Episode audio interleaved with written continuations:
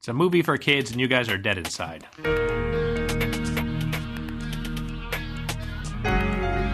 The Incomparable. Number 123. January 2013. Welcome back to the Incomparable Podcast. I'm your host, Jason Snell, and our topic today is uh, it's sort of a twofer. We have the uh, recent Disney animation movie Wreck It Ralph, and of course, Wreck It Ralph was itself inspired by classic uh, video games as well as modern video games. And so we're going to talk about Wreck It Ralph and also talk about it in the context of classic video games that we loved uh, and perhaps still love. I don't know. I don't want to judge. Perhaps our love continues to this day. Uh, joining me to talk video games is this panel of uh, video game and animated film experts. Uh, I use the nobody's going to hold me to experts, right? Um, Steve Lutz is here. Hi, Steve. It's me, That's Stevio. Stevio. Uh, also, the man with Link from Zelda as his Skype icon. It's John Siracusa. Hi, John. Hi, Jason, and yes, I'm the only one here with real gaming cred. Yeah. Oh, yeah. We knew that. We knew that. Monty Ashley is also here. Hi, Monty. Go west. It's a text adventure. Inventory. Uh, right. See, I wasn't on that episode. I, I missed out on my chance to to to do that. South, south, It's never too late. south. Uh, nah, actually, it's kind of too late. Inventory. Stop Uh, doing your inventory. You didn't pick anything up. I got the lamp. Z. Glenn Fleishman is also here. Hi, Glenn. Up, up, down, down, left, right, left, right, B, A. I'm in charge of this podcast now. Ah, but I haven't introduced Dan Frakes. Oh, sorry. Do, do, do, do. Hi, Jason. That's okay, Glenn. You have another life. Ring. It's good to have you here, Dan. You're not on uh, very often because you're, uh, you know, you don't like us, but but but you're here, so it's Oh, good. okay. He- I, wasn't a I don't hear a denial. We're so happy to have you. Dan. Yeah. Ah, All right. So I I actually went I went and saw Wreck It Ralph last week because Glenn deter- determined that he was going to do an episode about Wreck It Ralph and video games, and I could be on it or not. Basically, I'm completely replaceable and and expendable.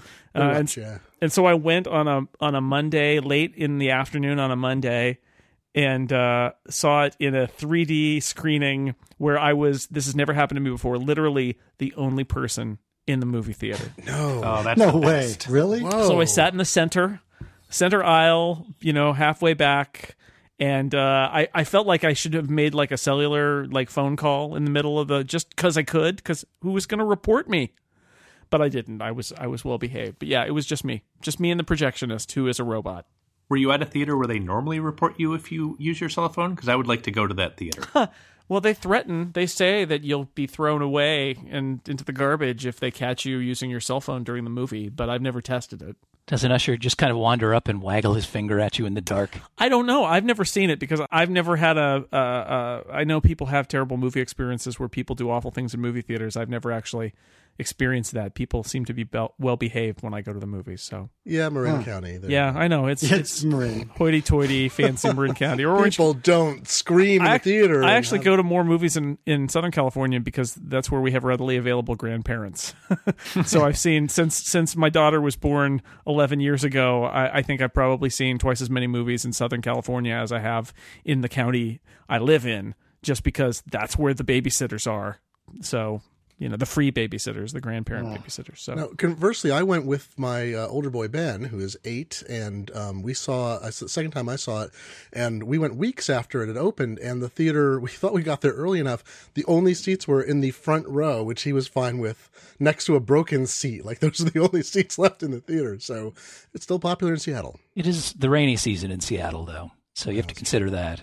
That's all the year. It's not July right now, therefore the rain, rainy Therefore, season. rainy. Yes. So, Wreck It Ralph. Um, we should start there. I uh, I saw the trailer for this movie and I, I was very excited about it because it had many references that I understood, um, and uh, All in the trailer, pretty much. all in the trailer. Yes, there's a Pac-Man ghost, and that's Bowser. There you go. There's your references. Not enough people were talking about the presence of the Beholder from the D and D video game. Wow, Mm. I missed that entirely. Oh, from Eye of the Beholder. Eye of the Beholder, SSI adventure there. Yeah. Isn't the beholder the like the the floating eyeball. Eyeball, yeah. It's a floating eye, yes. It's a big floating eye and has several small eyes. I was really upset there were no Space Invaders. Honestly, that was what made me mad. Come on, Space Invaders.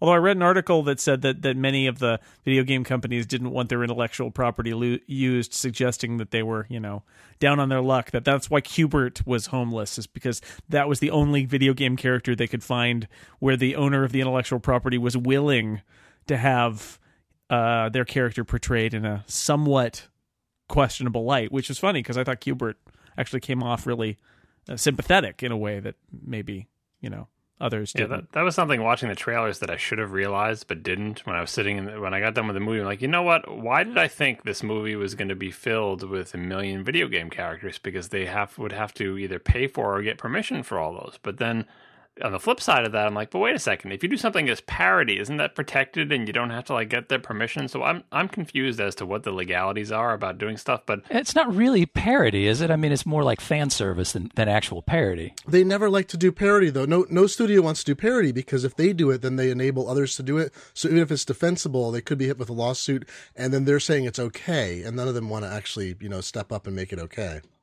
So you think they got permission for everything they used? Or do they have to pay for everything they used? Because it seemed like there was way fewer references than I thought there were, would be. Not that this like that the, the movie hinges on this, but So I, w- I went to the uh, to the screening at the um, the Disney Studios in the Presidio uh, with a couple of the Tech Hive people, and the directors were there and the producer, and they said that yes, they went out and they got for most of the things they got permission from the you know original intellectual property owners. There were a few places where they said. Uh, that you know an animator would just stick something in the background and later on they'd be producing it and say what the heck is that? And then, you know but um, for the most part they said for, especially for the the things that actually spoke or you know had had some kind of a of a um, you know at the forefront of the of the of the movie um, or of a scene they got permission. So uh, but I think they said there was something like 300 uh, characters from different video games at various places in the movie And they were all in that one wide shot. right in that one shot Yeah, that's exactly right. I kept I kept trying to watch, look in the background, feeling like you know, surely there are references back there, and and they're going to want to get their money's worth. And I, I found myself focusing on the background in all those scenes instead of actually paying attention to what was happening in the foreground. I just know there's going to be Sinistar waiting for a bus somewhere, and I'm not going to miss it when it happens. I wait for the bus. that that was the difficulty in putting in references because I would imagine that it's probably easier to get references to like to get permission for like old stuff like Q*bert that no one cares about anymore, right? Than it would be to get something modern. Who doesn't care about Q*bert? Everybody loves Q*bert. Well, but the, but the thing is, the movie they they decided aesthetically that every character in the movie would be rendered more or less as a coherent 3D incarnation, even if in the original video game they were made up of six blue dots. Right. So if you're looking for like the iconic little triangle thing from Centipede or Millipede, uh, maybe you wouldn't see it because it doesn't look like the same set of dots that you're used to. It would have to look like some sort of three dimensional crystal pointy thing, you know? So it was a little bit hard for me to pick up stuff. That's somewhat defeating the point. Well, I mean, that's, they could have done gone in that direction. They could have done this movie as you know, you are in the world of classic video games, and everything is rendered like a classic video game. That would definitely be less accessible and more of like. A, Well, no, it does. It makes coherent sense because as you go through the screen, suddenly you're in a 3D, you know, world where Yeah, I- that- presumably anything that looked 2D in our Right, world would be 3D there. So Yeah. it does it does make narrative sense, but it kind of wrecks the whole. Let's show a bunch of video game references. Yeah, and not just references, but like it, you know, like there's there's certain characteristics about the world of video games that you can riff on, and one of them, especially in a classic arcade, is everything that was really low fidelity. But if once you make that creative decision to have, you know, okay, no, in this world they all look like, you know, kind of like Pixar people, but not quite as nicely rendered. uh, then you're, you're giving up a whole section that you could have mined for interesting things about things being made of pixels or two dimensional Yeah. or electron beams or you know stuff like that. But you know, the one thing they did though is they did have the the motion was jerky for certain kinds of characters. So in the Wreck It Ralph game, the citizens of the the people who live in the apartment building have Right. that kind of jerky motion. I'm not sure they had it all the time either. It seemed inconsistent, and and I don't think in any of the other characters in any of the uh, other scenes had like a eight bitty movement feel. Yeah, That's because the Wreck-It Ralph game was, or the Fix It Felix game was the old one. The other ones were were newer, right? there were different there were different ranges. The pop, the Tappers Tapper. game. Yeah, he, he had a jerky that's mode. Like that was incongruous to me. Well, no, he he had some kind of unique animation to him. Yeah, though. he did. you're The right, bartender that- there. that's right, true. but you saw you saw beautifully 3D rendered people moving as if they only had seven frames of animation, which was very incongruous. Like I know what they were going for. They wanted to have their cake and eat it too. They said, okay, Yeah. well, we want to make the joke about how there's so few frames of animation in old games, but we also want to look 3D, and it didn't come off as well as it would have if they had gone all in one direction or the other. Yeah. As, as I recall, when they, they were, when we, were listening to the uh, director and producer, they did say that in the original concept, they thought about doing the entire movie sort of like 8 bit animation. And they just realized that, um, you know, 8 bit animation is retro cool, but you can't really do things like animated emotions and facial expressions. And, and it just isn't, it isn't as interesting. They found it just wasn't engaging. But also restrict the appeal for their soundtrack. Well, it, it depends on who they're making the movie for. Are they making a movie for a bunch of video game geeks that are there for all the references, or are they Yes. making a movie? for Yes. kids? Oh, and that's the key, right? No, and they're not. Well, and that's that's the the problem that I had with the film was that it started out as a references film, and then as soon as it got to Sugar Rush Land, suddenly it was a pretty generic, Right. uh, you know, race through a colorful land. Hero's movie. journey, plot And, twist. uh, Yep. and- Yeah, It's actually more product placement for candy than there was for video games.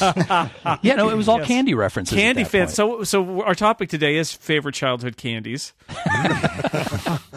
Mm, milk duds. Yeah, which I, I thought was really funny because see, my kids thought that was hilarious because uh, th- there's no video game I think that we played more in this house than uh, Mario Kart Wii and Sugar Rush is Mario Kart.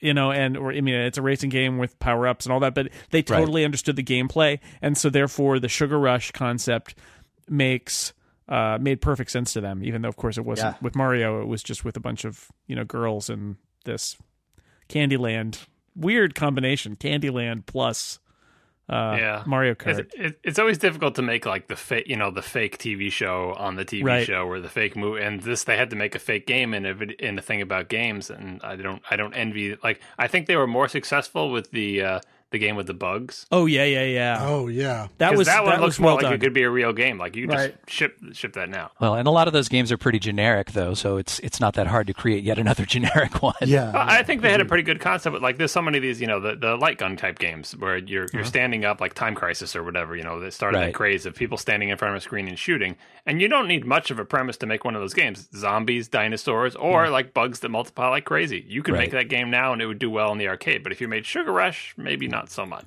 well, I like their gimmick about the different cars each day. That's kind of a neat way to get people to come back. Right, where unique sort of like racers get yeah come in in different in different Mm-hmm. days, different racers with different cars. I thought the first person shooter, I really enjoyed the fact that they that they did go with the premise to the point where there was a you know because it's it's like a, a, a shooter on rails, Right. And there actually, I mean, mm-hmm. there weren't rails, but there's like the shooting robot that is It's the, camera, stand-in, more or less. and it is the camera with the gun. In fact, I would have liked to see like a scene where the camera was a pain in the ass to move because it was, you know, just refusing to turn in one direction consistently. But I, I really like that. They're like, no, no, no, you can't do it. You know, we're we're the non-player characters here. We got to wait for the sh- the first-person shooter coming through, right? And I thought that was really really cute as a as a genre of game that I played a lot. I thought that was that was funny. And then there's a I love the gag where you you essentially have to get to the top of that tower in order to win the game, and uh, and that's exactly what what uh, Racket Ralph is good at, right? He's good at climbing up the sides of buildings, so he does it. You know, I, and that was a blasting bit. holes in things. Yeah. Blasting holes in, in what looks an awful lot like the master control program. Well, you know, I think that, that some of the things people have just said, uh, it strikes me that when I went into the movie, I kind of went there thinking, oh, this is going to be great. All kinds of really cool references to stuff that I knew as a kid. Um, but as you guys said, there, there wasn't nearly as many of those as expected. And what I liked better was really their representation of just things we all know about video games. You know, like you said, the first person shooter thing. And, and I loved like when, whenever, um, Felix got, you know, quote unquote killed, he did the little dying thing and then popped back up. The little, and the, the, the jittery animations in some of the things. I think that they, they got that better than they did the references to old stuff. Uh, I'm, I'm, it's kind of unfair for me to be, comparing this, but I, the comparison I was always making, and I think a lot of people are making when watching it, is like, okay, this is so this isn't Pixar, but it sure looks a lot like a Pixar movie. So let me compare it in my head to how would Pixar have done this movie? And the movie I kept comparing it to in my head was the Toy Story series. Yep. Which has a similar premise where it's like, okay, take something that's well known, like beloved toys like Mr. Potato Head and the Piggy Bank and the Barrel Full of Monkeys or whatever, and use them to build a story. And the advantage to doing that is, besides selling a lot of toys, is that you can say, okay, we've got a story with like Buzz and Woody, and they have a plot, and, and you know we have some sort of premise about being loved by kids, right? But during the whole story, you can just pepper the whole thing with every possible joke you can make about Mr. Potato Head and his angry eyes, and Buzz Lightyear's Spanish switch, and the reset pinhole, and like every, you know, uh, just so many gags, such an incredible density of funny gags that didn't detract from the story, but it's like there's such a rich field, so many jokes you can make about toys, and I felt like uh, this movie did not have the same density of humor based on the premise. Like Right. they, they left money on the table, and so I feel like if Pixar did this movie, they could do all the good things this movie did, but and did do a lot of good things, but also have that kind of like Simpsons uh, early season Simpsons density of.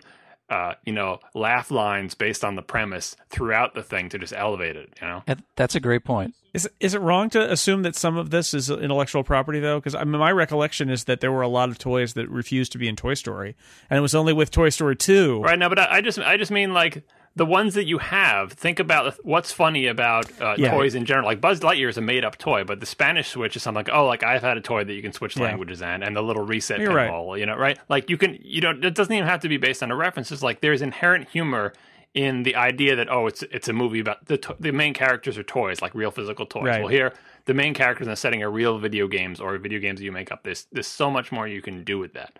Yeah, I, I'm reminded by uh, you know there was there was the Futurama episode that where they get stuck in a video game basically, and that's in 22 minutes. That thing rips off. I can't tell you how many Yeah. references, including uh, some that were you know the space invaders attack and they go back and forth, and you have to shoot where they're going to be, not where they were. And Fry at one point is killed, and everybody is very upset, and then he walks back in the frame and he said, "Oh, that's okay. I had another guy." And Q*bert Q*bert actually appears in that episode. Yeah. that was one of the that was one of the uh, their roundup one So there was a, a Uh, that was third of an anthology of interest, right? So it was one third of it. And then yeah. when they did their when they did their uh, their quasi final episode, the one that was one of their many going to be the final episode episodes, they did an eight bit episode segment as well, which used a lot of the tropes too, and and um, the whole thing was eight bit or overview or whatever. That was kind of fun too. I think watching that, you could see why you wouldn't want to sustain it for a whole movie because it, it just run it, it gets wearing on the eyes so quickly. Oh yeah, and one uh, one more thing on the look of the movie. I'm just so glad that they didn't do a thing that I've seen elsewhere, which is you take 8-bit graphics, but instead of everything be, being little square pixels, everything becomes a cube, Oh, and yeah. you make them out of Yes, yeah. cubes. That is the worst of all possible words, and I'm very glad they didn't do that. John, you said you said have your cake and eat it too, and I mean it, it's true they do that, but it does allow for the really nice uh, flat eight bit uh, overview of of the Wreck It Ralph game, and then you go through the screen, and then they're in the 3D world, and it is nice to see both of those. And of course, Wreck It Ralph. I mean, essentially, this is Donkey Kong, or more or less, right? So it's this is the adventures Oh, of Crazy Donkey. Climber, maybe. Or, yeah, Right, it- Crazy right. Climber was what I was thinking. I suppose that's Yeah. true too. I was thinking or it's Crazy Climber plus Rampage. That's Rampage is where I was going. Yeah. Ah, interesting. Yeah, I mean, because there's so many games like that. I kept thinking, you know, would I be rooting for him if he was Donkey Kong? And that was, and and Fix It Felix was Mario. Hmm, maybe. I don't know, but it was nice to be able to to have that. And and and like with Toy Story, they take these kind of archetypes of characters that are not. This is their original intellectual property. They're not going to, you know, make a movie about Donkey Kong or Crazy Climber or anything like that. But they are. Um, they are types that you recognize, even though it's not. And then they surround them with some other characters that are more things that you recognize, uh, which I liked. I, I liked that, um, and the fundamental concept that this is a bad guy who's kind of tired of the rote of being the bad guy and wrecking things, and he wants to do something more interesting. I love the fact that one of his suspender things is undone Always, at all right. times. I think that was one of the nice concepts in the the ba- the Bad-Anon thing, and they used it cleverly. I like to stand up in defense of, as opposed to the, the visual feel and the callbacks for of the um, the amount of like call forward that they did in the film, the richness of plot. Like I've seen it twice, and I actually liked it even more the second time. Uh, partly because I could look at stuff, uh, you know, as things I missed the first time around I looked at, but also there are a lot, there's a lot of plot and it's not too clunky. There's a few times it gets bogged down, but you know, there's a main story, but I think there's like an A story, a B, C, D, E. You have callbacks. Q*bert isn't just shown and thrown away. He becomes an actually important character. And the Bad-Anon thing, even, I think they did the lovely expedient having a really great joke, right? It opens with this overview of his of Wreck It Ralph's life. Then you realize he's talking about his life because the game's about to his 30th anniversary in the arcade. Then you see all you know all the bad guys, and all the bad guys are all good guys. They're, we are bad guys, but we are not bad guys. And you you open with that. It seems like a throwaway joke, but then it's actually a bit of a theme that is a recurrence throughout that makes sense that they did it. And one of the loveliest moments at the end of the film takes, you know, this very funny, seemingly throwaway scene and turns it into something serious and, um, and kind of moving. So, uh, I, I think the plot, the through lines for it really, um, they put more effort into that than necessarily making it, uh, so authentic, I think, to the like our remembered video game experience. That was one of my favorite scenes in the whole movie was the Bad-Anon. I thought that was great. Mm-hmm. And then a little bit where they pull back and they're in a room, that little room in the middle of Pac-Man. You're like, oh, it's just perfect. Yeah, that, that that was a good gag. You noticed the thing? There was a restroom thing as they walk out. There were signs that said to the bathrooms, and they were like little um, on the eight bit screen, and they saw the through the uh, arcade side. Nice little detail.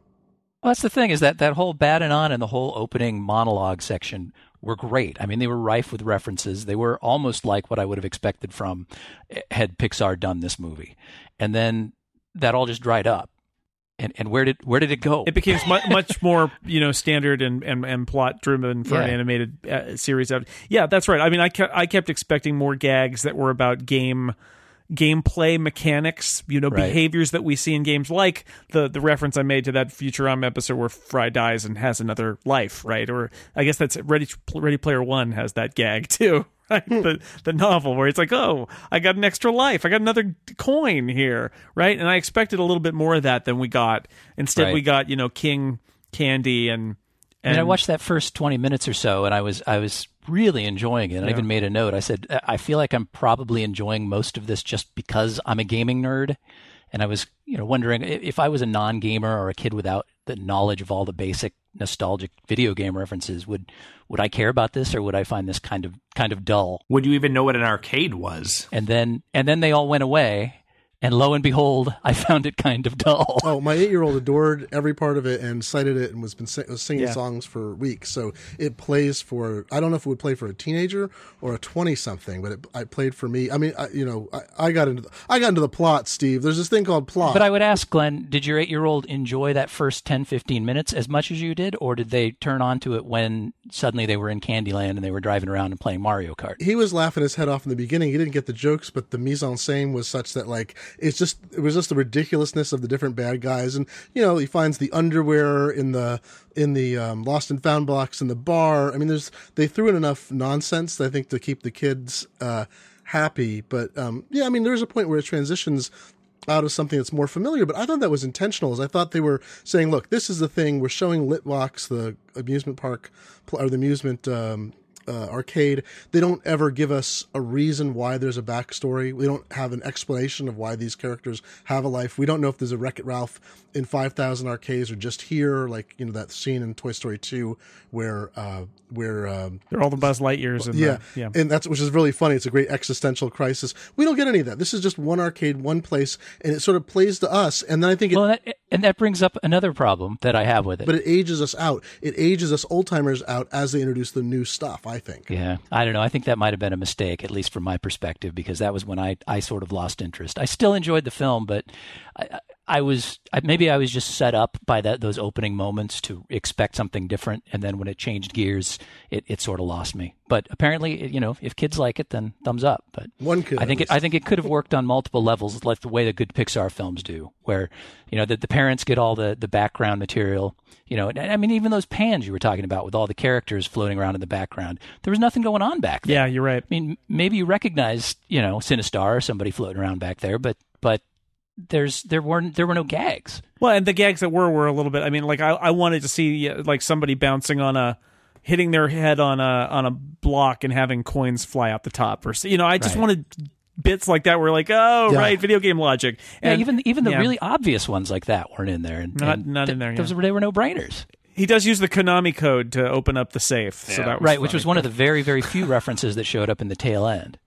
That was a good moment. Although he had to spell that out. Like that was the Oh, scene yeah. when I saw that I said if Pixar made that, there's no way he would mouth the words. There's no way he Right. would say up up down. He would he Right. would just do the code and you would and Pixar would trust that either you're gonna get what that's a reference to in the two seconds it's on screen Yep. or you're not and they'll move on. But in this one they had to have him saying it under his breath. He probably also wouldn't inexplicably sound like Ed Wynn for no apparent reason. Comedy.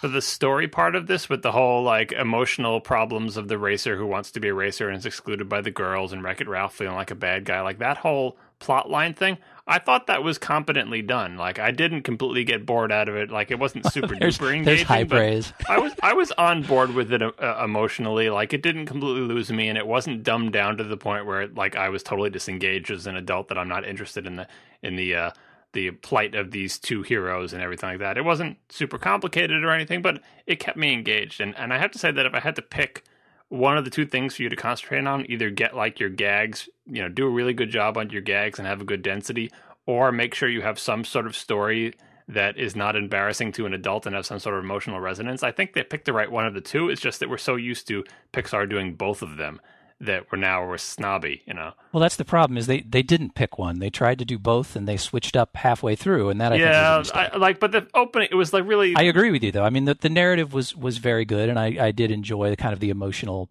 uh, heft to you know R- Ralph recognizing himself in the girl and all of that.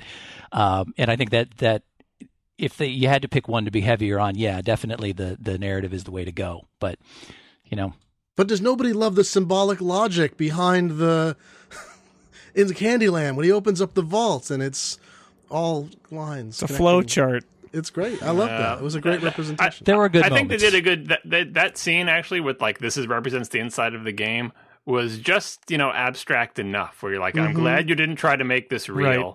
And if you're gonna make it fake, then you have license to do whatever you want that like visually expresses what it is you're trying to say. And her little thing floating off to the sign with the sparking wires was just fine. Like okay, that visually communicates what you're trying to say. You don't need to do any more. And talk about uh, uh, the plot twist. I did not. They they properly concealed the whole turbo thing where I I never was like I bet that King Candy is really Turbo from the old video game. Weren't you wonder, wondering why they spent all that time telling you about Turbo earlier? Well, no, but they set it up right because they used the phrase "going turbo" for a long time, and then they had to explain, "Well, this is why we do that." And I thought, "Oh, okay, well that explains right. it." and you think that's the that's the payoff right there. And very cleverly concealing what was actually uh, not the reveal, but the bigger reveal was later. And I thought that they got me right, and I was like, "Ah, I didn't see that one. That's good." I got it, but like a few minutes ahead. There's a point I was watching, and I was like, "Wait, uh, Yeah. hold on." You know, one of the things here in terms of the the getting the the look right, though, I love that when they show that Turbo scene, that Turbo is like this sort of I, I don't. It wasn't eight bit. I don't know what that was. That was like the original game was like even more primitive than an yeah, Atari game. it's like a Knight Rider on the Atari, right? It's, Yeah, and it can only go in a 2D plane. It's not even pretending to go to a vanishing point. So when Turbo makes his way to the other racing game, he can only go across the Yes, road. across can't go. I was like, that was clever because if he turned, you'd be like, oh, maybe he could race and yeah, but he doesn't like, no, exist in that other plane. He's in the wrong plane of. yeah. That kind of bothered me actually because there was a video game called Turbo that I remember Yeah. playing in Oh. arcades. Mm-hmm. And one time when I played it, there were no other cars in the game, which was very oh, disturbing. Oh my god! Did they put an out of order sign on and unplug the game and kill everyone in the machine that next day? That's like the theater that I went and saw this movie in. There were no other people in the theater. It's the same. I did think that I thought that was clever the way they did the whole out of order thing. I did like that. Yeah, but the the problem with that is if they unplug the machine and everyone dies, there's there's two problems with that. One, has nobody ever heard of plugging the machine back in? Hmm.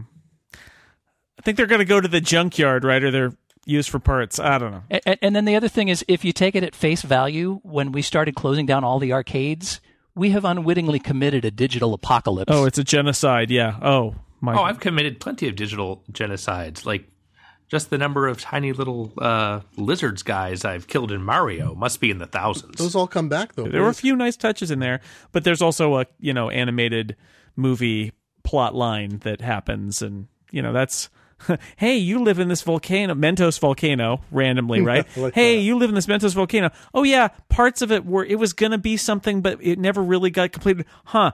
The, all that information seemed extraneous at the time. Well, you know, Mentos are not really video game related. So No. another thing that bothered me. They're Is candy like you, related. Candy couldn't come like up- Candyland. Candy. I know, but you, because the it had become Candy Game at that point. Ah. it It's was all no longer candy video references. game. or- Sugar. A movie for kids, and you guys are dead inside. I feel like the, there's so much in video games. Like you can, even if you're making up your own video games, you could come up with a better premise than like. Don't make it a candy based premise for your, you know, Deus Ex Machina at the end with the with the beam and everything. Come up with a, an equivalent video game premise. Like I, I like the bug. I like the idea that they all go towards a light at the end of their game to reset for the next player. But then when you come into the Candyland, like you're right, it, it became a candy based movie instead of a video game one. right. I did Oh, like that conceit though that the bugs that was actually there were there were some bits in there where you're like that is subtle and I like that. One is when Fix It Felix looks at the um I've forgotten her name the uh oh, oh, Jane You might as well Lynch. just Jane call her character. Jane Lynch because Yeah. it, there was no attempt made to uh, Yeah. oh brand distract from her voice or her or her appearance. Oh, sorry, Sergeant Tamara Jean Calhoun. I had to look Sure. So Calhoun. So fi- fi- so there's two moments uh, that I thought were just nice where he looks at her and he's like. Oh, you know, you're so beautifully rendered because he's looking at someone with real contour mapping. But the the other part I liked is when she says in passing, "Oh, these bugs are viruses. They're just code. They're self-replicating. They they become whatever they eat, and they don't know they're in a game." And I was like, "That is a nice little element." I don't think they played it up as well in some ways as they could have. Right. But it was a nice element. There was like, oh, you know, everybody else is in on the gag. They all know, and they keep it running because they don't want to get unplugged or whatever. It's their job. It's how they're programmed. But these things, they don't know. They're viruses. That seems like poor poor game design to me. I'm reading one of these one of these Jasper Fforde uh, novels where they uh, the characters are literary detectives and they go into books and try to prevent crimes from being uh, occurring like inside novels. And it's very much the same premise which is amusing which is that the the characters in the books know that they're characters in the books but they're kind of it's like their job right? I mean that's it's the same idea. It's it's not that they don't know that they're in a video game they are. It's just that's their job and their, role and they, they you know they don't you know felix and the people in the in the building they know they're in a game and yet they and they celebrate their anniversary of being in the game. So it's not that. It's just like their job is to be through that that role. It's an interesting approach. It's very much like the the you know these books that i'm reading where the characters in the novels um, you know they know their characters in the novels and but they have to do what's in the novels when it's their time in the chapter but when th- the book is going on somewhere else they can do whatever because they're they're Or just like filling Toy their Story role. and Buzz Lightyear. Exactly. The whole premise of the first movie. Yeah, exactly, exactly right. So it's kind of interesting that that uh that uh, she says that, but then the bugs are not that right. The bugs don't play by the rules. The bugs are They're bad code. a virus. They're- With that's a bad idea. You're right. That's a terrible. Well, they're not expected to get out of the game. The programmers have no, No. idea what's going on in the They- electrical they cords. don't they can travel over the, the, Power, strip. line. Yeah. they didn't know the power strip is. I've written I've written so many articles about the death of broadband over power line, and this movie goes to contradict me there. there's video game characters living in your power strips. It's amazing. And how did Sonic get in there exactly? It's not an arcade character. No, know it was Well, he, that's why he's in a PSA only, right? He's from console land, right? But he's hey They had kids, Sonic arcade games, I believe. Uh, maybe Don't leave your games because you'll die. Well, why, why would why would the arcade characters have ever come into contact with him to recognize him even as an icon? Well, he's a he's a star. He's just They famous. get taught that when they're growing up in in uh, when they're growing up in Logic Gate School. He's like the Paris taught Hilton of video games. I think the Naomi boards were actually Dreamcast boards, and they had that was the arcade version of the Dreamcast board. I may getting that code name wrong, but there was there was a console crossover with Wow. uh, with arcade games.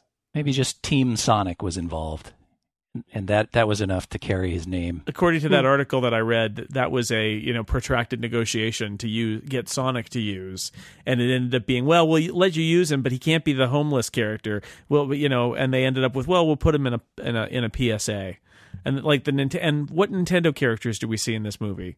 There's like Bowser. Is it Right. But that's about it, right? And uh, there's a there's a mushroom at one point. Yeah, Yay! I was hoping for um, I wanted Reddy Kilowatt instead of that little police character as the surge protector. Though that would have been much better. Ah. Wrong idiom, I know. I just I. I kept expecting to see something at the end where there's congratulatory, you know, hey, and it's like, look, it's Donkey Kong, and looks at this guy, and it just sort of never happened. It's like they they just the I don't know. It does say something about the video game companies. They just didn't want to play ball with this movie, like to make a deal with Well, Disney or I, something. I, I don't blame the company so much. Like what, one of my favorite parts of the movie was the the tiny flashback scene of uh, the Jane Lynch character's wedding and how her husband is pulled from her by the Oh. bug, and and then the later with them with them you know with all That's the great. audience with guns trained. Like none of that had to do with licensing. That was playing off what Toy Story did so well. It's like, look, we can't get Darth Vader, right? So we're going to make the Zurg guy. Zurg. Like you can play off the ideas that are funny about video games or about toys without having any licenses, and they did that. So it's like you don't need the license. Right. Don't lean on that. You can make up your own stupid bug video game and have a very funny segment. Like imagine, you know. This rough woman's love life and the ridiculousness of the enemies from her game steal, stealing her husband, you know? That better one later when they do, you're a dynamite gal. You're a dynamite gal. And just in the big clunky uniforms in the Yeah, cafe and the whole no. Uh, speaking of uh, Darth Vader, did I imagine things, or at one point when uh, when Ralph is underwater and he's breathing through a straw, did they use the Darth Throw Vader breathing Yes. sound? Yes. yes, Wow, Yes. shameless. or whatever whatever source uh, also was the Darth Vader breathing sound. I mean, that might just be a No, Ben Burtt. No, No, it's- it's- I think you'll it's find Ben that Burtt, Ben Burtt yeah. created that sound Synergy. himself. yeah, yeah. It's his scuba. So do you think they threw that in like right at the last moment when the uh, deal was sealed, or was they that probably they figured they could on? get away with it. They, it's not like you can't find soundboard recordings of the Darth Vader breathe. They're like, what are you going to do? Come and get us. My big problem with the film was the fact that after seeing it even one time, the Sugar Rush song was a mental virus in my head for at least a day or two. Could not. I would close my eyes and it would start playing that music over and over. So what? The, the sugar rush, the sugar rush. What I love about the end credits and that music, right, is they got they got a they got a Japanese pop band to do the sugar rush song and sing it in Japanese except for the chorus. So it felt kind of uh, it felt nicely, insanely authentic to me.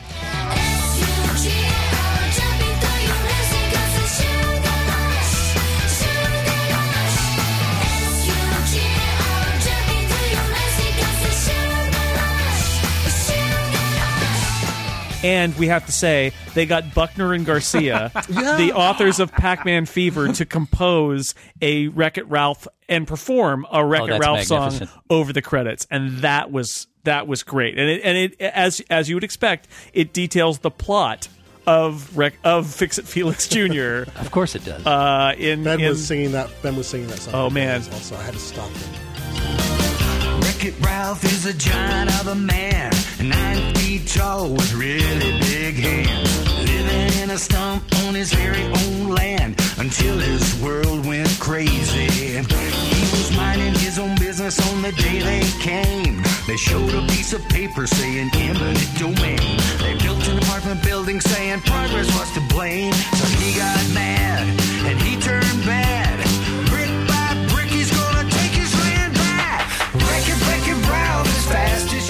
If you haven't heard the other songs on the Pac-Man Fever album, I highly recommend you hunt them out. The Frogger song's fantastic. and it's it's amazing that they could get Buckner and Garcia, considering their difficulty in licensing characters. I, I I assume Buckner and Garcia were you know not around anymore, but they apparently reformed in order to record the call. They want us back. We've been waiting for 30 years. they managed to avoid rock music fame and the uh, But you mean that you mean they haven't been touring small clubs like Flock of Seagulls for the last five years? Yeah, uh, state fairs. I would watch a movie about the Disney intern who had to hire a private investigator to find Buckner and Garcia. Well, I, you know, I got to say, I'm, I'm bummed because I saw, like I said, I saw the screening back in early October, and there was no song at the end, and the kill screen was not yet. well, they, they were still rounding up Buckner. Garcia was easy to find. yeah, but but Buckner, was, uh, Buckner was Buckner had changed his Africa name, somewhere. dyed his hair, He was and running was a bar serving Mongolian herders. he, yeah. in the I, I British guess we can Virgin be glad Yeah. that uh, that massive music fame eluded them, and they didn't descend into a cocaine and uh, groupie binge and end up being taken from us before they could pr- before they could uh, provide the song for this for this film. Thank goodness they failed. Yeah. But anyways, uh, so some nice touches there too. I, I the Buckner Garcia and the Sugar Rush song, which I, I felt was perfect because it's like unintelligible Japanese lyrics and then Sugar Rush over and over again Jump and into your sup- racing car. super peppy, super Uh, you know, it's just a very Sugar sugary, Rush. insane Sugar There, Rush. Yeah. there was a lot they got right about the about the Sugar Rush game. I thought, in Yeah. fact, especially when they show up from the outside Oh, yeah. in, in the arcade, I thought they really nailed that one. Although why Vanellope would be in her glitch outfit when she was supposed to be a princess in the original uh, Yeah. Oh, you. Wait, was she of in her an issue. glitch? Was she in her glitch outfit or just with the hair? She was in a No, I think she was in her outfit, out. I think she was in her glitch outfit. I'm going to go to the internet to find out while you do the. which wouldn't be a problem except they made that picture kind of a major plot right, point. Right. So I, I you know, speaking of Penelope, I thought um, Sarah Silverman was pretty fantastic. I thought she kind of stole the movie. Well, you should, thank goodness at least one of the voice actors in this film is capable of changing her voice slightly. yes. And it's it's not helped by the fact that they seem to be um, the the animators seem to be unable to come up with a character that doesn't look almost exactly like Yeah. Yeah. the voice actor. From 30 Rock. and giving giving uh, Fix It Felix the same down home mannerisms that the Thirty Rock character has, Jack McBrayer's Well, Thirty Rock character. you That's know, just too cute by half. That's a that's a you know they they that's a method that that sometimes a- animated films use where they The Robin video Williams Aladdin School of Animation. they videotape them doing their voices yeah, and no, that's DreamWorks quality stuff, though. Come on, man. I don't uh, you know I don't I don't like it. Yes, it's Kenneth the Page. The the Sugar Rush levels like like when they're showing when they're showing the video uh, or the the different race levels. I mean, I could pick out individual parts of the racetracks that were references to. I, f- I feel like specific Mario Kart levels, or at least you know, it's like well, that's like Rainbow Road, and that one's like Maple Treeway, and like uh, specific, and th- this one is like um, oh, what is it? The uh, the the San one Francisco Rush 2049. the one where you've got the the the um the snowboarders going back and forth as you try to go down and you I think that was a Dragon's uh, Dragon's Lair callback. Yeah, that's that's from the Wii uh, Mario Kart level you're thinking of, the one where you have to go up and Yeah. down the half pipes to avoid yeah the slow yeah snow exactly regions. yeah yeah so that that that that there so was, it was Nintendo that ripped that off. There's a lot of lot of Mario Kart a lot of Mario Kart bits in there that were really I mean well those are people who've played Mario Kart a lot because those were th- those are the levels basically or the essential parts of those levels so You know, what was fun is the movie theaters, uh, the two different theaters I went to. Actually, I was in three theaters that were showing Wreck It Ralph over the last few weeks, and they all had um, vintage uh, arcade games in the lobby that you could play that were actually all set up and running in Pac Man and so forth, which was just a nice touch. See, that's that's another of my problems, and I maybe I'm being too critical of this game. you got Uh, you got some problems Steve What's the problem, uh, Steve? But where where the heck is there a working arcade anymore where kids wait around in the morning for the place to Well, they have open? retro uh, places like that. Is there- yeah. Like, yeah, we have yeah, but it's like fat forty year olds that go in there. It's not a Or bunch of five. kids who are excited to play Fix It Felix again. Well, in the mall they have the old game set up too, and kids end up in those rooms. You don't have that in your local mall. Like it'll be a bunch of modern, stupid stand-up shooter video games, and they'll also have Millipede, Centipede. I know, haven't Miss seen a, an arcade in a mall in a long, long time, but maybe that's just a Southern California kind of thing. There's a, a bunch of standalone places in Seattle. Portland has, we were just saying, someone was just saying Portland, Oregon has Yeah. a crazy number of them. But Seattle, we've got, um, there's a thing called Full Tilt that's even a, a chain. It's a barcade and Well, ice see, no, that- those exist. alcohol, and Those pinball. exist, but- but they have they have a mix. They have new games. They have new crazy Japanese games that I have no idea how to play that are super console crazy things. And then they have you know Lord of the Rings pinball and uh, and Pac Man, Ms. Pac Man. Yeah, Portland well, has a yeah, the place Dave and Buster's places Control. are out there, but You I mean, need to go to a ski of this lodge. one- That's where you find these things. go to a ski lodge, like a That's true. small place, like in, in New Hampshire or Vermont. You know, uh, you no, will all they've got is find- Moon Cresta and the joystick's broken. And they have Pong. They have Pong on the glass table Pong too, right there. Yeah, Around here, you just look for a mini golf course, and there's sure to be a huge arcade attached. Yeah, we uh, my son's birthday party was at a Scandia, and you know, and they had a giant arcade of Yeah. Ancient, mo- mostly ancient uh, video games Man. too. If you They're thought around. 80s arcades smelled bad, though, try one in Escandia. oh yeah, oh my God, That's bad, it's not, bad it's news. not good. It's not good. So at the at the screening, what one of the actually one of the most fun things was that afterwards we went outside and they took us to this little Disney. There's a Disney Animation Museum in the Presidio here in San Francisco, and Yes. uh, and uh, they had video games. They had Fix Felix video games, so you can actually get this on the i iPad and iPhone now. But they had taken an original CRT from like 1980 something, you know, half blown out, bad color. You know, when you go to one side of the screen, suddenly you switch switch shades of red, uh, and they uh, they put the game in there and basically coded it for an old cathode ray tube, and it was awesome. It was great. The People were like, you know, they had it set up for free games, that, but it was a real '80s, um, like a you know Donkey Kong or or a Crazy Climber type console with a with the uh, Fix It Felix Jr. playing on it. It was really cool. Now, here's my question about the game. It's called Fix, Fix It Felix Jr., right? Yes, right. Now, Exactly. Donkey Kong Jr. has the bad guy and good guy switched from the original Donkey Kong. Does that mean regular Fix It Felix? Felix is the bad guy and Ralph is the good guy? No, there's there's backstory. Remember, he got his magic hammer from his father. Ralph says. No, no, he makes a good point though. If it's a parallel to Donkey Kong and Donkey Kong Jr., then in fact, Fix It Felix should be hurling the magic hammer down on some unwitting plumber, or I guess carpenter at that point. But it's more like Rampage and Crazy Climber than Donkey Kong, though. Yeah, you're right. Right. Well, but the junior. It's Yeah. the junior, yeah. But big I think they twist put for the the next backstory in there. The thing that'll happen is in the sequel, then we'll find out how he was once evil. He was a bad guy. Bad guy. Or his or his dad was the bad guy, right? He was bad guy. Bad guy, you know, fix it, Felix. And then can he fix his relationship with his lost father with his magic hammer? Because he will find Lost Father. Lost Father is in another game, you see. And the, and their console will be threatened to be sold to a collector Well, who will not in- play it. yeah, he will. I know those guys. They have garages full of games. We're selling to Japan. I've restored it. It's being sold to Japan. No, it's just going to be switched to a tabletop where, peop where people spill beer and everything all over it every day. That's all. They'll be trapped in an emulator on the Yeah, internet. there'll be a tear-jerking Sarah McLachlan song about when he oh unplugged man, me. yeah, that'll be man. So should uh, so uh, you know I enjoyed it. I thought it was an, a fun, enjoyable video game movie. It was not the the thing I guess I had dreamed that it would be when I saw the trailer, which was really like Toy Story for Right. you know for video game references. But um, but I I liked it. I thought I thought it was a as as uh, animated features go. I mean, it wasn't maybe a Pixar kind of level thing, but it was good. I thought they did a they did a really good job. I thought it was fun. It wasn't as good as I, like you, Jason, it wasn't as good as I thought it was going to be or had- had hoped it would be, but it was enjoyable enough to go see. Yeah.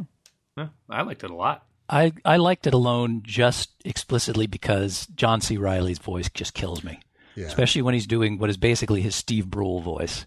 Hmm. The more John C. Reilly sounds like Paul F. Tompkins' version of him, the happier I am. This might. This is actually the first movie I saw.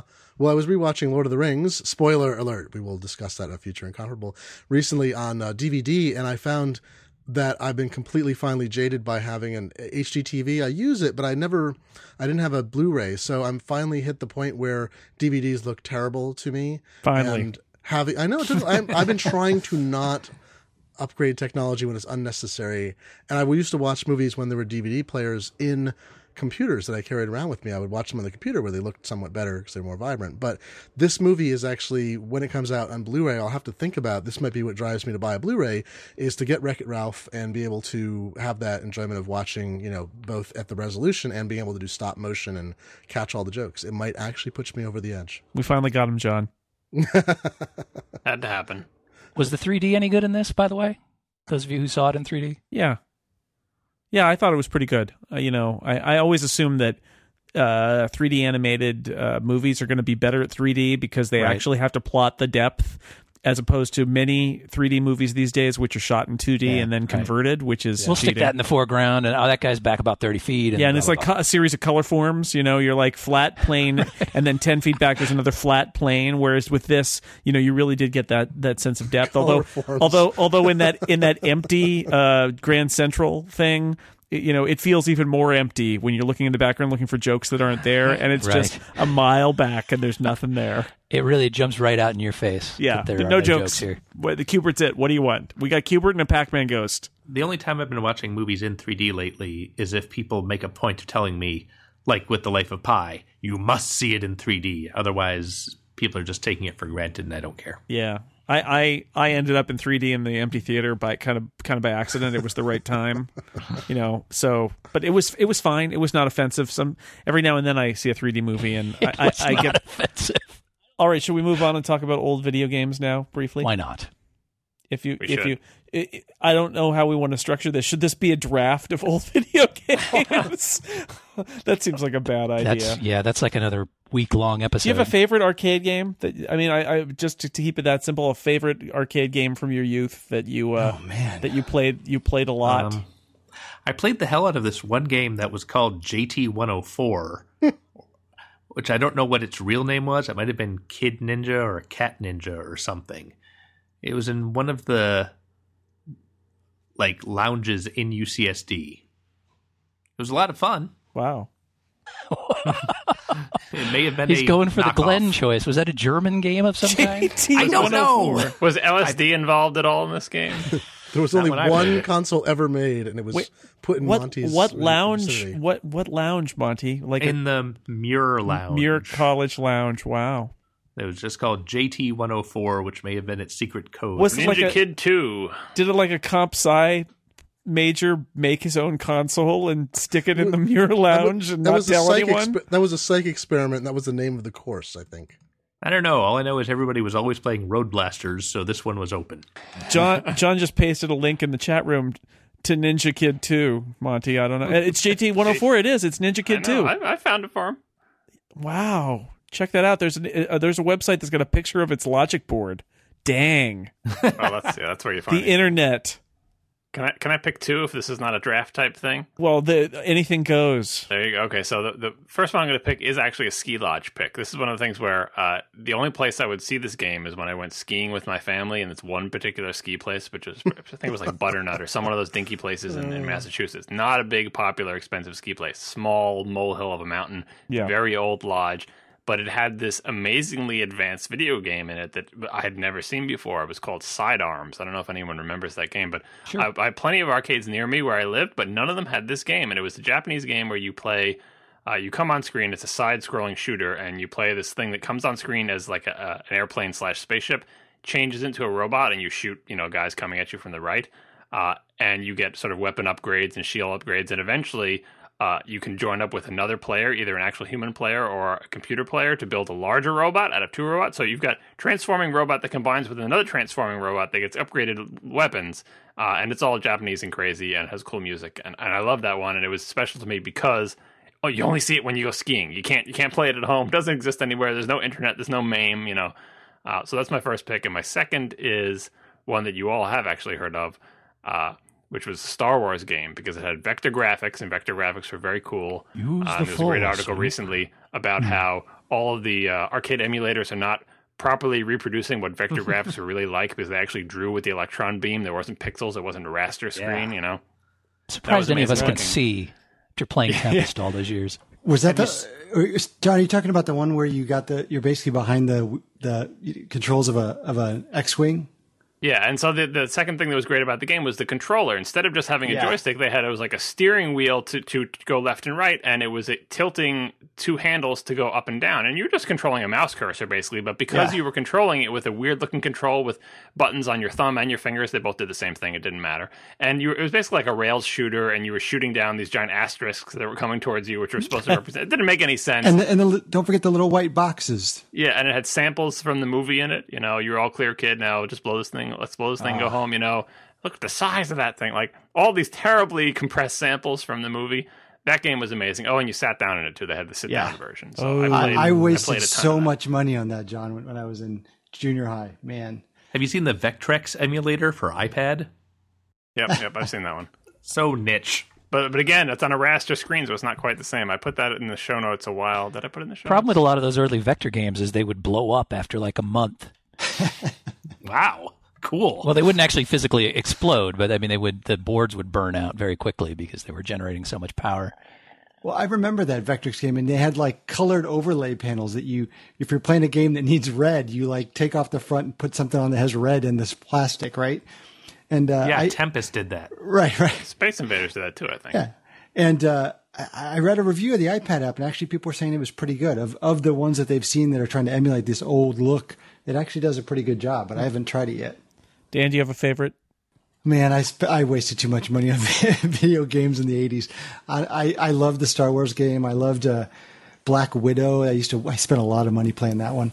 Um, man, I honestly I played so many that I I couldn't pick out a favorite. Wow, just just a lot Yeah. a lot of quarters spent. Yeah, way too much. I wonder how much of it your favorite has to do with, like John was saying this about a ski lodge pick. It's just like what consoles happened to be at the place Yeah. where you were, Yeah. and you know, like I played.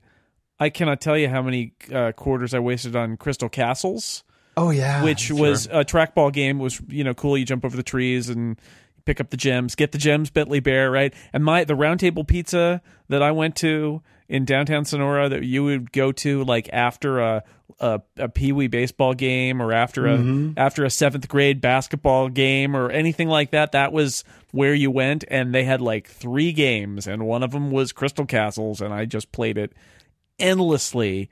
And so, you know, if that hadn't been there, it would have been something else, and I would have played Battlezone or Tempest or I don't know what. But I played Crystal Castles because that was at the Round Table Pizza. And was it the tabletop version, Jason? no, no, it was the upright. Uh, our, our, ours was Pizza Hut, and it had the tabletop. And you know the the shame, the crying shame of it is that those games are, uh, you know, you can get emulators for them, but it's not the same because the track trackballs are really trackball. hard to emulate properly. The, the centipede and all of that too. It's the same deal. It's just Well, you can build your own control panel out of yeah, parts. yeah, I can. You nerd. Actually, Panic Software in Portland, they have a they have a, a PC that's built into an old, into a console, and it's running an emulator, and they've got the all the all the buttons and a trackball and a Well, joystick, you, can, and you can buy pre-made Yeah. panels like that as well that have the not only the trackball but also the spinner for games like Breakout, and yeah, uh, you can get them all pre-assembled. They're kind of expensive for what they are, but right. if you really want to experience Marble Madness or Crystal Castles in their original form, that's what you have to do. I, I like Crystal Castles, but not that much. Was it Tempest that had the knob? That's right, it did, right? Yeah. Yeah, right. Because you'd just be spinning around the outside of the little well. Yeah. I bet you could really annoy people you work with by getting rid of your mouse and replacing it with a trackball that you had to spin really fast. Steve, do you have a favorite? Oh man, I have so many favorites. I could probably go on and on and on, but I will pick two. I'll pick a, a very early one and a, a more modern one. The early one is is super super early, and it was one of the first games post Space Invaders that I think really kind of expanded what you could do with a video game. Because when Space Invaders came out, I mean, there was basically Pong, Space War. Uh, Space Invaders kind of changed things up, and then from that point on, for nearly a year, there was nothing but Space Invaders with slightly different, uh, slightly different uh, guys going back and forth. Right. And some of them were in color, and some of them had you know the colorful overlays, so they would turn pink or green as they went down the screen, and that was really the only variation that you had in the game. And then the same company, Taito, I think it's Taito, yeah. Or Taito. Sure. or Tato, as I always used to call it when I was a Sure. kid, uh, released something called Lunar Rescue Oh which yeah. took what kind of started as a, a Space Invaders experience, where you had a mothership and your ship would descend from the top, and you would actually it started more as a Frogger. This was pre-Frogger. You had to avoid the asteroids as you as you came down, and then there was a bit of lunar lander where you had to land on one of these three pads, and then a little stranded spaceman would run over and climb into the spaceship. And then all of the asteroids that you had been avoiding on the way down would turn into ships, which you then were able to shoot at on your way back up to the mothership and it brought so much to to the formula uh you know where previously you thought it was pretty cool that uh, you know these aliens would go back and forth and down and you could shoot them and this j- j- was so expanded. So many different concepts were brought in. And uh it was exciting as a kid who you know just loved being in arcades and and and loved gaming um you know to see what might be possible as as more creativity was brought into these things and and it was clear at that point that you know video games were going to continue to progress and and uh, you know kind of go down the the path that they've that has led to today when arcades have pretty much sadly dried up and Dried up. died Yeah. except apparently where you guys live Possibly near Except you. in the cool part of the country. It's it's really sad I think that that uh, you'll the the kids our kids will never have that sort of joy Your kids. of discovering my kids already. My kids had the joy two weeks ago. I don't know what. no, no, no, no, no, no. What the, I, I'm saying that that joy of of running across an arcade that's filled with a bunch of games when video games weren't commonplace, and it was just such a thrill. Like you would, uh, like when I was a kid, we would go to Catalina Island, and I would spend the whole day. My parents would be driving around, you know, the Wrigley Mansion, and uh, you know, going to the beach or whatever. Sure. And I would just head straight to the two arcades, and I would bounce back Wow. and forth between them all day and watch people play the games. Ta And, take uh, the ferry across to Catalina Island. Uh, an amazing outdoor adventure that you would spend playing video games in an arcade. because they had two great ones, Amazing. and they were they were only like a half a mile from each other, and I would just bounce back and forth. I like to go to the cloud forest in Costa Rica and play Metroids. That's my. Well, but you know, he's making a good point though. I remember when I was a kid that whenever whenever we'd go to the mall, you know, there's always there's right. always a every mall had a huge arcade. Oh, right? yeah. Mom would be single buying you uh, buying you some uh, tough skins, and you would be at the arcade. Yeah. and and you would like you'd always want to steer steer the whole steer the family towards it, and and you'd always want to run in to see if there were any new games that were Yep. you know new and fantastic that you'd never seen before, and that's something that you know our kids will never get. No. be interesting though because I mean there's still that experience of playing on big screens and things. I know a lot of that's moved, most or all of it's moved home, but I wonder if there'll be some kind of resurgence because there's so many new games now that are meant for our mobile devices. Maybe there'll be um, maybe there'll be some transition back. People play stuff together in common. I don't know. Well, my kids have one of the biggest things that they got a thrill out of the last year is is AirPlay with games on the iPad. Yeah, So yeah. like a driving game that you show it up on your your 48 inch TV and you use the iPad to steer. For them, that's like they use the iPad. They they've seen other video games, but for them, that was like, wow, this is really cool. My kids are really enjoying just playing uh, the mobile edition of Minecraft, where they're you know they get to play in the same world, and for them that's the, they've done some split screen stuff on the TV for for Wii games, but they really like the idea like that one of them can be in one room and somebody else they can be in the other room, and but they're they're in the same world, the three consensual kind of three D world together, building hmm. stuff or killing spiders or whatever they're doing, and you know they really they really dig that but it's that's a very different thing than going to the mall. It was an hour drive for us to get to the mall. And so we'd go once every few months. And you know i would basically say to my mom you know have fun at the department store. I'll be right here at the arcade and just stay there. And that that you know that concept is gone. Well, and the whole idea of here's a game everyone wants to play, and everyone has to wait in line to play the one the one Yeah. copy of it, right? yeah Pay a quarter to die in two seconds. oh, I still remember Pac-Man coming oh, out. oh man Yeah, scarcity. You know what our kids will never understand is scarcity of things that are appear in digital form. Yes. They'll be like, I need a book. It's like, well, there are an infinite number of these books. You just need the proper monetary units of exchange or piracy. I have played so many hours of Arkanoid because hmm. Yie Ar Kung-Fu was too popular to let me play it. Arkanoid's great though. No, it's not. It's just Breakout. Oh no, it has lasers. It's What are you awesome breakout. about? It's breakout with lasers, man, and pills. Do they still have Shakey's Pizza in California, or is that chain oh gone? it might be gone That No, was, it's that back. was the worst It's pizza. back. oh it's back it dried up for a while, but it has it has returned, and it's have 'em in almost LA. uh, kind of a mini Chuck E. Cheese now. It was as if they took the cardboard delivery boxes and spray painted red on them, and then whispered the word cheese over and called it. I don't pizza. know. but they had um. Well, when I was Sha- growing up, shaky is what you feel after you eat their pizza This was in the seventies. They still do bunch of lunch, too, by the all way. we knew from pizza, but that's where I played arcade games. I can't remember what they were. They all sort of blurred together because the pizza gave me the shakes. Apparently, yeah glenn do you have a favorite I'm trying to remember. I played a lot of. I remember playing Missile Command, which is like the most Oh, frustrating man. of all possible oh, games. Oh, yeah. Maybe that fits my personality. That I would play the unwinnable, the Kobayashi Maru, Kobayashi Maru style video the game. only winning move is not to play, Glenn. whatever missile command is in german that's probably Missile. your game come on, Missile Command is a very German game. Oh, It is. I mean, you just you feebly attempt to blow away these missiles, and then it's the end. and then you I played a die. lot The of big- Pac-Man. the I, I was never that good at arcade games. I was very good at computer video games. When those when I first got a Mac, well, you know, playing on Commodore 64s and then on Macs and other and Apple IIs, things like that. Um, I did great in those games and like Lode Runner and all those. Oh, kinds of Lode things, Runner. but- yeah, but you know, in, Lode uh, Runner. Lode Runner. This But, is I could do a whole podcast. episode about Lode Runner. Let me but tell no, video. I was never a good arcade. There's something about the interface. I never, I never meshed well with that. I did much better with computer-based games.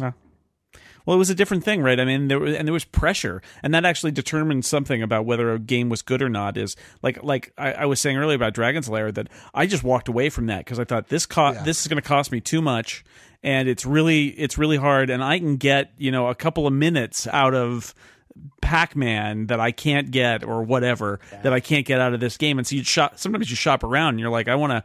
I want to like spend these quarters in some place where I'm going to get some time out of them. Yeah, I'd saved my last quarters to be like on Centipede or a game I knew I could play for a long period of time. But my Right. last two quarters, like I, I can play the first few quarters you play in games you never played before, you stink at. But the last few, you're like, all right, I'm I'm on a five minute game. I'm gonna go put this in Centipede. I know I can live for a long time.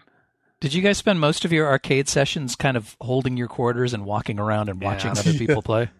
I it was fun taking my kids to the arcade recently, and then them, you know, and the games were all like they're like fifty cents. They're like fifty cent pinball and whatever. And I think even Ms. Ms. Pac-Man might have been twenty five or fifty cents. So they're they're being nice in the pricing at this place. They're really making their money on beer and uh, ice cream at full tilt. But they it was fun to watch the kids, and they're like, "Man, these quarters go fast." I'm like, "I know. I just put twenty dollars in that machine, and how many we have left?" They're like, "Uh, not many." Not no. Well, it was better. It was better when it was one quarter per game. Once that once they broke the uh, one quarter per game barrier, Yeah, all that's over. Totally. Oh, Yeah, that was bad. That, Yeah. was so bad. Actually, I remember the first time I was offended by video game pricing was uh, it was a uh, football game, and you could you you know it was one quarter to start playing the game, and you get to the end of the uh, of the first half or, or, or part of the way Oh, through the sure. through the first quarter, and be like, if you want to keep playing the game, put in another quarter now. I'm like, what the I remember hell? Well, that goes all the way back to Atari Oh. football with the little X's and O's that you'd roll around with the trackball. I mean, they required you to put in quarters for extra time, so that's Yeah. that's almost Look, uh, back in the dawn of Well, time. let's let's talk inflation for one second, which is twenty five cents in nineteen seventy five when I was a small child. It was a buck seven today. So we had it good apparently. Well, no, because the games cost all cost a dollar now. Have you gone to see the modern games? They all cost Oh, I a haven't played, dollar. I don't play the modern games. Those are too modern for me. Today we've got the in-app purchases of stuff, right? 99 cents. you know, and and it you get the feels very forever, much then. like the arcade thing. And you got to give those guys credit, man. The the people who invented these games, like like how brilliant was that to say to to build these artificial barriers in, and then it's like, yep. Got to have another quarter now, mm-hmm. right? It's like there's nothing, there's no intrinsic value in it. It's just Well, it's see, software. The thing is, I was with them uh, pretty like I knew that they took a lot of quarters. I knew they were, you know, it was like a challenge. You know, you if you were good, you could last like I, I could play Tiger Heli on one quarter for like an hour. Like I was ridiculous. You know, you could get good enough to be good at the games. They weren't unfair, and I was with them all the way up to like at, when Afterburner came out and it was fifty cents. But it looked insane. It looked amazing. I'm like, oh sure, that's twice as good as the end. I'll pay fifty cents. But right after that point, the games were no longer twice as good anymore. But then they cost a dollar. And Yeah. I'm like, all right, that's Right. it. Afterburner was Diminishing twice as good as Centipede, but the game after Afterburner, and you know, was not twice as good as Afterburner. So you know, in the chat room, Clinton says uh, arcades sound like the casinos of the child world. oh, that, that's what they are now. Except you can never get a payout. we went to Reno last year, and uh, in the casino, uh, they had a fantastic arcade. They know what they're doing, and it was the same. I mean, really, it was like take your kids here. It's like gambling, but it is it is gambling, except you don't get any money back. You just get tickets. Well, they have casino games. They don't have. They don't have video. If you've been in a Chuck E. Cheese lately, they're all they have gambling games where there's no Yeah. video Right. screen. You get like little coins Tickets. and ducks. yep, you know, tickets. Yeah, One of the great things about Ground Kontrol in Portland is that all the games are the original price. And it turns out that now that I'm an adult, I can get ten dollars in quarters and it's nothing. nothing. That's right. Oh, and they're like a nickel, right? You can play games for a nickel or a quarter and Yeah. crap like yeah. It's very fascinating. Because it doesn't matter, right? But it's when, it's when mom the, was the pit boss and she only had ten dollars, and you had to spend that over the course of like two hours while they played uh, a couple of rounds of bowling. wow. Man, that's how that's how I learned uh, how to how to manage my money. how to make sure you by the end of it you had lost every single amount, uh, every single cent that you had, just at the very end. Just the very end, exactly. Yeah, Time it yeah. out. You would stretch it out to the exact the exact last moment, and you would play that last game, which you knew you would lose immediately because time was running short on that final quarter. Well, just remember, I, I remember when they uh, when they first started the the quarter inflation, and for me it was if it's a sit down game, just walk by because it's going to be Oh, yeah. fifty cents, seventy five cents, or a dollar. I think Astron Belt was the first one that I remember being fifty cents. Do you remember that? It was a. It was. These are uh, disc games. That was legitimate. Yeah. It was. Yeah. In fact, actually, Dragon's Lair might have been slightly before that. That was a. That was a fifty cent game as well. yeah, yeah. Dragon's Lair was the first one I remember that it was multiple quarters. But but with the whole sit down games, it was almost like they said, "Hey, look, this is taking up two stand ups, so we got to charge you twice as Well, much." and they were kind of like rides. Like the, the Afterburner sit down moved. Like the game moved. Right. So it was kind of like a ride too. So you're like, "Oh, I'm getting two hang things. I on. get a video game and I'm getting a ride. And and the Afterburner game was more fun when it moved. yeah, wasn't Firefox the other one like that? Oh where yeah, you sit down and the and the whole thing moves with you when you're steering the airplane. Yep, that's and there right. was Hang On, where you rode the uh, the motorcycle. That didn't move too much though. No, I think you actually had to put the work into that one to make it move. Yeah, eventually those all those games that move broke because kids are animals. yeah, they are. They're so destructive. Yes, they are. They yeah we had, we also had the things where you just put a quarter in. and It was like a, a a spaceship and it rocked back and forth. And there was no game. You just got Magic in. fingers, right, Jason? Yeah, yeah, exactly. It's who needs a game? Just put in the thing and it vibrates. Yay! Everybody wins. Move on. Hope that keeps the kids happy. Hey, Glenn, you suggested this. Have we? Have I? Uh, have I done my job, or are there things that you would still like to know? I give you four new lives, Jason. Oh, yay! for- Hooray! But no, the one thing I would say is that that um, one thing we didn't cover, and I'll just mention very briefly, is it's fascinating to me how you can get most of these games now in like new form, like that joystick with the Atari games built in, which goes back several years, where you'd plug it into those back. I mean, really before HDTV or digital it was a big deal, and you'd get a joystick that was the original Atari, maybe from the same molds. It looked identical with the games built in. You'd plug it in All your built TV, and mm-hmm. then that's migrated to remember ThinkGeek did that. I think it was a joke. Their console for an iPad. Got, I've got one in my office. Yeah, arcade. Right, and so and then you've got the Atari, the greatest hits um, iOS app as well. So it's funny to me to see like the nostalgia never left. Like people are still playing Pong. That old code has been it continues to be monetized to this day. It's shocking. There's a there's a 40th anniversary Pong app for the iPad and it's free, but if you want to play it for any length of time, you have to basically buy in-app purchase stuff. so they're still making money on this crap 40 years later. All right, anything else that we didn't cover? I never said what my second game was. Really? Wow! I just totally I went into a, a haze there, and I just you talked for a long time, and I assumed there were two games in there. I did. Go I ahead, did It's Steve. Pac-Man. it, it was Black Christmas, wasn't it? It was Black Christmas like. It was uh, Ghouls and Ghosts, actually. Hmm. Which I, I think, for me, that I think is the pinnacle of uh, the 2D side scrolling, run to the right, shoot things That game. involves that involves skeletons. I spent a lot of quarters on that in college. That involves skeletons and armor zombies. and nudity. was there, was No. there nudity? Yeah, you get hit and you lose your armor. Oh, that's well. That's not nudity, really. Well, he went down to his tidy whities. He did. That might be the only tidy whitey uh, appearance in an early video game, actually. Anyway, liked that Yeah. game. It was good. Good times. And it was apparently very hard, although I never really thought it was. So Well, did you finish it? You probably just died after after a couple minutes and think you got your quarters worth, and you're like, all right. no, I finished it a couple of times. Wow. Oh, I found it very difficult. It became very frustrating the second time through because the game actually made you play it twice in order to get to the end, but ah, which was fairly rude. I There are many games that I would have never finished if not for the magic of MAME, because I just did not have ever have enough quarters Never. to get good enough to go through and complete the entire game. oh, never. I, I, I never got close to. At, at some point, I got to far enough in Crystal Castles that I that it tells you the secret warp location to jump forward to where you were without playing all the earlier, easier levels. And that was like a big. vic- That, I think that's about as far as I advanced in any video game that I ever played. And, it And in a way, that that's utterly brilliant because that means more quarters for us. Yeah. You jump right to the hard levels, and you instead of spending an hour on the game while people stand behind you or stack their quarters up on the front of the machine, it's thirty seconds and you're dead. Yeah, Yeah, I remember Tempest would let you start again at like level 30 Right. and give you a whole Oh. bunch of oh. points too. That was that was the that was evil. and then you die. Yep. Yeah. Yeah. Good See- thinking, kid. Yeah. It's like you said, you're just feeding quarters in level 30 over and over again. Does anybody else remember that sick feeling you had as a kid when you've played this game for like, you know, 30 minutes, an hour, and you've been feeding it quarters, and you're at the continue screen, and you realize you, You've have no more quarters, and you're like, Oh, yeah. holy crap. You could run to the change. You could Run run to to the the change change machine machine. during the countdown. I've done that where you oh, it's Oh, yeah. ten seconds and you can- you can run to the machine if no one is at it. Stick your bill in Right. if you get it flat on the first try, And then your run bill back goes and continue. back out. And you're like, no, no, no, back. You in, got like in. yeah, you got like two tries with that bill, but you know I got pretty good at feeding those bills in. Wow. Uh, you know how when a quarter doesn't go in the right, you then Oh, you give it a little killer. backspin? Yeah, Does that do anything? it makes, Makes you you feel, feel good. The main the main purpose. Wow.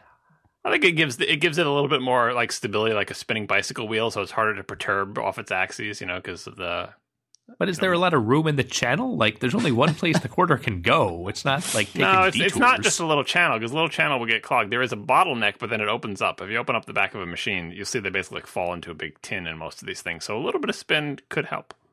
It lets the machine know that you, you've got style. You know, you're the kind of guy Yeah. who will put a spin on a quarter just because. Why not? Can't hurt. I will do it increasingly frantically over four or five quarters in a row. I just imagine Wreck It Ralph type people in there going, "Here comes the quarter." Ah, let that one go through.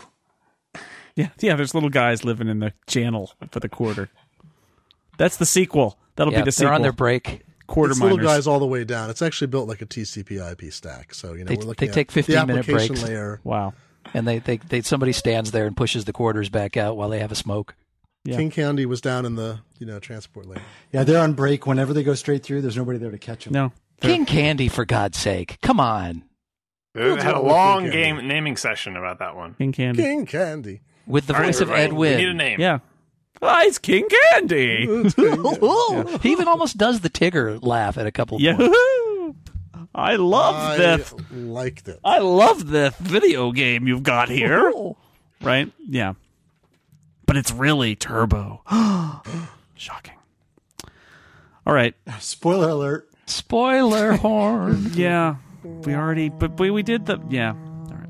Okay. This has been uh, this has been enjoyable and it's uh, it's it's fascinating. We we uh we talked about an animated movie, then we talked about old video games. It all works together. Comes together. I thought this was great.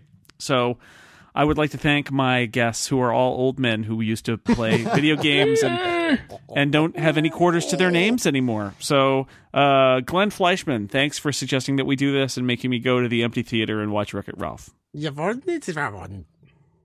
Are you speaking Cupertese? That was filthy. yeah, that was pretty awful. Thank you. Man, this is a family podcast. Yeah, Steve Lutz, thanks for being on. It's good to have you back on uh, on the podcast. You went for a little while where we didn't see you, and now you're back. It's truth. And uh, thank you, you cherry chasing dot muncher. Thank- oh, that's the best one. that up all that's day. the best one yet. Monty Ashley, great to have you back too. Thank you for Hello. being here. Hello, welcome to the show. yeah, and uh, Dan Frakes, thank you. Thanks for having me. Wow, the old prospector is back, and uh, and of course John Siracusa, who has a, a, an encyclopedic knowledge of old video games, apparently. Insert coin, Jason. Yeah. So until next time on the Incomparable Podcast, this is Jason Snell. Game over.